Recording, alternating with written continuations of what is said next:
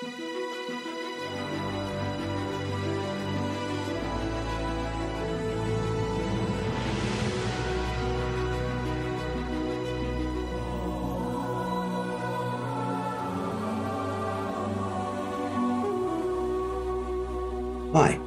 I'm Grant Berry. Welcome to the Romans 911 Project podcast. We're stepping into the reconnection in the one new man and the fullness of John 17 love and unity is becoming a reality. In each episode, we will drill down into this reconnection message and the final reforms for the ecclesia, for the church as we will discover, it becomes a power key to help open the door to God's end time plans for the preparation of the bride, the last great harvest, and Israel's salvation, all of which will lead to the Lord's return. The reconnection message has end time consequences for us all. Beloved, just to give you a little bit of background on the Romans 911 title, the book Romans 911 actually has a dual purpose. First, it refers to the focus on chapters 9 to 11 in the book of Romans, in which the Apostle Paul outlines God's plans and purposes for Israel and the church. But second, it serves to blow a holy prophetic shofar, a 911, a trumpet blast, and a holy alarm into the body of Messiah, into the body of Christ, whose eyes are still veiled to the reconnection. And in today's discussion, we're going to discuss the disconnection you know, the term the reconnection is not a biblical term. The one new man is biblical, but the term reconnection is not. But we would not need a reconnection if there wasn't a disconnection. We have to remember that Yeshua himself was and is Jewish. And Messiah was sent by God to the Jewish people first. Just look at Jeremiah 31, 31 through 34. The early disciples and followers of Yeshua were also Jewish. And the movement at the beginning was considered a sect, a sect of Judaism. It was called the Way, and they were called the Nazarenes. But as we know, it did not remain strictly Jewish, especially after the Apostle Peter received direction from the Lord to embrace the Gentiles and bring them into the family as the Holy Spirit began to direct him. And then, of course, Paul was sent by God as an apostle to the nations. Through him and other disciples, the gospel spread throughout the world and Gentiles subsequently became the dominant force in the church. Actually, the Jews took Yeshua out to the nations so that they could believe in him and be grafted in to the one new man with Israel to receive her covenants and promises, all of which were given to Israel as the faith developed in the first and the second century we begin to see Christianity drifting away from its Hebraic roots and Israel, and especially in the third century. And by that time, a new theology began to creep into the Gentile church, later known as replacement theology. Replacement theology maintains that the church has inherited all of Israel's covenants and promises. It took the place of Israel in the Bible and became the new Israel, claiming that God is in effect finished with his firstborn children or just relegated them to another people group. Romans 911 exposes all aspects of anti Semitism, blatant and generational, as well as the lasting effects of replacement theology on our Gentile family, and especially in our mindsets and the way we think and relate. And deep down, because of this, every believer, most believers in the church don't even know what replacement theology is, but but most Christians believe deep down that they are Israel without Israel. And without condemnation, the Romans 911 materials demonstrate how this spirit has caused the church to be in error regarding Israel and especially in our end time views, in our eschatology. That's just a fancy word for end time beliefs.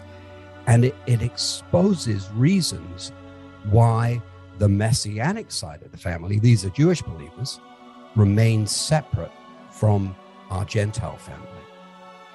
There is partial truth to the teachings of replacement theology that both Jewish and Gentile believers become the new Israel, but never, and here's the, uh, the, the error, never without our connection to the people of Israel. And of course, this was a great challenge to the church when the Jews were dispersed into the nations for the last 1700 years.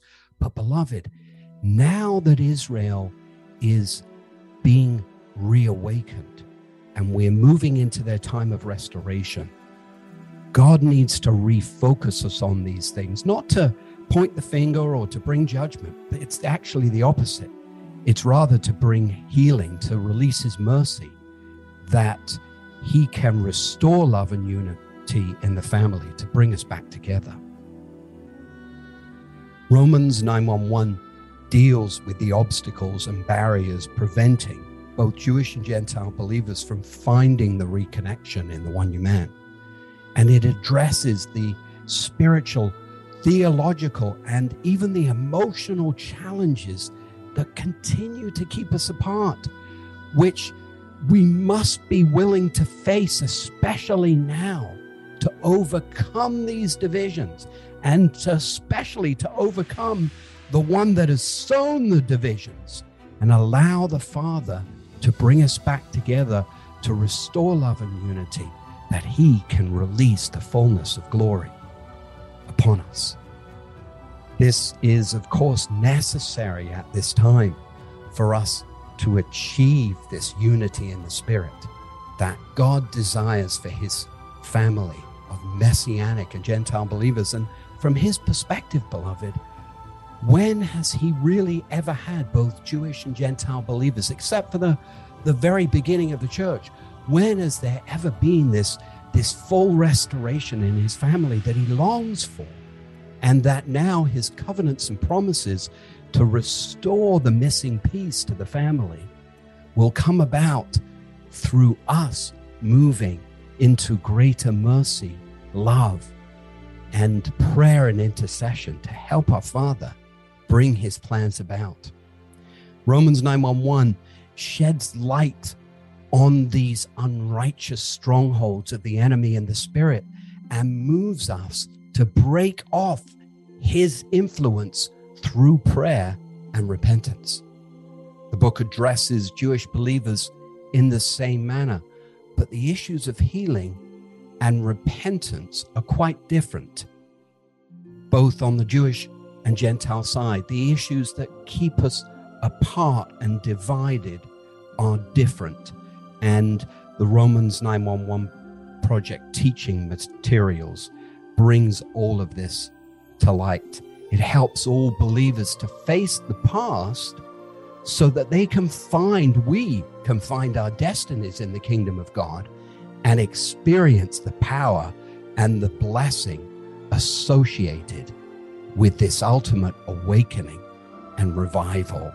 I always say that the Lord is looking to restore the former glory for the latter glory. Hallelujah. And beloved, the reconnection as we come together in the one new man, it does not require God's children for the nations to become like Jews, nor Jews to become like Gentiles, which uh, is explained in detail in Acts 15 for the Gentile side of the family. Rather, it blesses them, blesses each of us as we've been called through the nations and blesses those children in the nations to be able to bless the Jewish roots and the way they express themselves that may be different from most of the church. It calls the body to spiritually reunite with one another as brothers and sisters in relationship and intimacy and to track towards our original identity as part of Israel. And again, beloved, this is not making Gentiles Jews, but I think we need to rediscover that those children in the nations that came to the church in the first century, even though they weren't required to follow many of the Jewish customs, there was a natural Hebraic identity that they inherited. And I think this reconnection is more in the spirit than anything else as the Lord looks to restore us in love and unity. But the reconnection message does call for the Gentile side of the family, God's children in the nations, who he loves equally with his Jewish children to fully recognize the call upon Jewish believers that may be different from the church. The believing Jewish branches of the olive tree that are now emerging so that the two can coexist and bless one another. Beloved, just imagine the olive tree of Israel with the Gentile uh, family on, on one side and the Jewish side on the other and love and liberty flowing through the branches to the outer parts of the tree, crossing over, freely experiencing and enjoying our different and unique expressions. For God's children, Jewish children, to bless uh, the, the, the church in the nations and for the church in the nations to bless their Jewish family, those who were near, those who were far for this beautiful one new man to be reestablished. Beloved, there's something significant in this union that above all is relational. Hallelujah. So let's take a, a, a deeper look at the disconnection. Anti Jewish teachings and sentiment gained momentum in the church, especially when Rome merged with it and helped to nationalize the church, giving rise to the rulings decreed at the Council of Nicaea in 325 AD under the Emperor Constantine. And some positive outcomes resulted from the council, including the affirmation of the deity of Yeshua of Jesus and the doctrine of the Trinity. But unfortunately, there were negative influences as well. This council and ones that followed established Christianity as a distinct religion apart from its Jewish roots and heritage. And the church severed ties with its Jewish roots, Jewish practice, and with the people of Israel. From that point on, any Jewish person wanting to come into the church had to become like the Gentiles. And especially now, as the Lord looks to reestablish us, we must begin to recognize the unique expression that there is on both sides of the tree so that we can lovingly embrace one another. Replacement theology unyoked the church's identity in and with Israel that is now interwoven and has been interwoven into the fabric of the church for more than 1700 years. And these beliefs have dominated church theology for this period of time, despite God's promises in Scripture to restore Israel. As the ancestral church emerged and established itself as a world religion, it mistakenly severed this most crucial link, wiping out any differences between Jewish and Gentile believers in church theology. And beloved, the Roman church went after any Jewish or Gentile believers wanting to associate to the original roots and heritage of the church for almost two or three centuries afterwards until it was completely eradicated. The ancestral church separated Christianity as a separate and distinctive religion apart from its Jewish heritage, which has had significant effects on the church's original identity, as I've already mentioned. And these influences remain on most of the body to this day. This is one of the reasons why the Lord is looking to wash and clean past influences, especially now that Israel is awakening, to bring us in to our future roles to help lay the groundwork and the pathway for the Lord's return. And that's a hallelujah. In reality, beloved, there are two sets of branches in the faith. This is how, how scripture looks at, at uh, the kingdom of God. Uh, Jewish believers and God's children from the nations, we're a family. And there's a firstborn and then all of the other children. Isn't that how Yeshua appealed to the Pharisees in the temple court in John chapter 10? How he said, I, I must reach out to my to the other sheep, to my other children, and gather them. And now he's in the process of reawakening his firstborn so that we can may, be made complete. And what we haven't really recognized up to this point is that the church, the ecclesia, has a huge role to play in this awakening. Romans 911 brings this needed course correction for the true and proper extension of Judaism and Christianity is through Yeshua, through Jesus, without separation from its roots and heritage and its relational connection to Israel's remnant. These are the Jewish believers, messianic believers that the Lord has started to awaken as we move into the fullness of this mystery that is being unveiled before us as we move into the fullness, full number of those in the nations and all Israel's salvation actually coming about in the same era of time. Romans 911 shows us and demonstrates to us how this divorce, divorce took place and also encourages a spiritual reunion between Jewish and Gentile believers now that the remnant of messianic believers has arisen. And it also discusses the criticality of this spiritual transaction between us as a family in the present day and the present hour, and already in in other podcasts, we've talked about the golden key that opens the door. Like Ruth's connection to Naomi and her subsequent marriage to Boaz, your people will be my people, and your God, my God.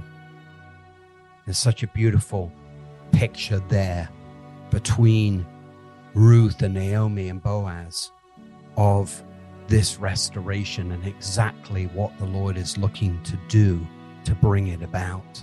That will lead us into God's end time plans. The reconnection and alignment not only focuses on the restoration in the one new man, but it also takes us back to our family roots. It goes right back to the beginning and helps us to restore love and unity, even with Abraham's physical family, between Ishmael and Isaac, and between Arab and Jew, where division and separation first began. You know, when the Lord was with his disciples before he went to the garden and then took on the cross, he took out a basin and a towel and he washed his disciples' feet. And this is a picture for us, beloved, that we need more than ever in the end time church. Uh, there's a new word we've created in the Romans 911 project called servitudal, applying to servitudal leadership, because there's this place that we need to come into of washing each other's feet. And as Jewish believers, isn't it wonderful for us to be able to recognize even Ishmael, our Arab believing brothers and sisters. They actually were the, Ishmael was the older son, was the first born son. And we know the promises come through Isaac, but there needs to be this place of love and liberty that is uh, outflowing from the Father's heart of love in each of us for his family to come together. And so there's this picture. Uh, it, beloved, it's the hour before the wedding. You know, when when the bride walks down the aisle, oh my God, she's so beautiful and everything is glorious and wonderful. But the hour before, and this is where we are. And God requires that we look back not with condemnation, not to judge or or point the finger, rather to point out and expose the influences that the enemy has spawned in us, in the body, in the church, so that the Father can uproot them. We come into a place of humility and brokenness, clean hands and a pure heart, a fine linen garment that is spotless, a bride ready for his coming, that we come into a place of humility and allow the Father to restore the fullness of love and unity, that love would always lead and, and never compromise truth. Don't get me wrong. That's the problem in the world right now. They're looking to love without truth. And we know the word of God and must never compromise it. But love must lead the way. Yeshua, Jesus only ever gave us one new commandment that we would love one another and beloved, let that love flow through us to melt away all of these obstacles. Please join us next week when we will have a discussion about perfect eschatology. May the God of Israel richly bless you. Lots of love in Yeshua. Thank you, Grant, for that insightful discussion. To dialogue with Grant and Holly, please send comments and questions to email at romans911.org. Again, that's email at romans911.org. If you resonate with the Romans 911 project, please pray about partnering with us to bring this reconnection message to the threshold of the church. Sign up for our monthly email Join our global virtual meetings with other believers to dialogue and pray together.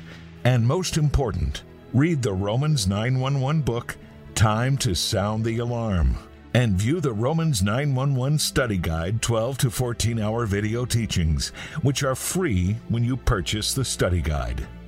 The Romans 911 books and teachings are transformational into God's end time plans to prepare the bride and reform the church. They help to create the breakthrough that will change the world. The reconnection message is like a golden key from the heart of the Father to restore love and unity in God's family that opens the door to the fulfillment of Yeshua's prayer in John 17. And it establishes the pathway for the body of Messiah, the body of Christ, to receive the greater glory But this reconnection message in the one new man has been hidden during the church age in the mystery to reawaken Israel to faith and is only just now coming to light.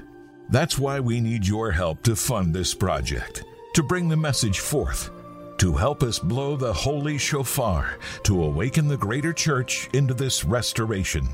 Now is the time. Would you pray to give Chai, to give life to the reconnection, to reach the church and the messianic body, and help unite the family of God? To fund the Romans 911 project, we have created the Give Chai Life campaign. Chai is a Hebrew word meaning life, but it also represents the number 18. And for just one Chai, $18 a month, you can make a difference. Please be prayerful about this. We can't do this without precious saints like yourself who are beginning to get this revelation to help us bring this message before the church. For more information on the Romans 911 project, please visit our website at romans911.org. It's easy to remember romans911.org. Please also subscribe to the Romans 911 Project wherever you listen to podcasts at the end.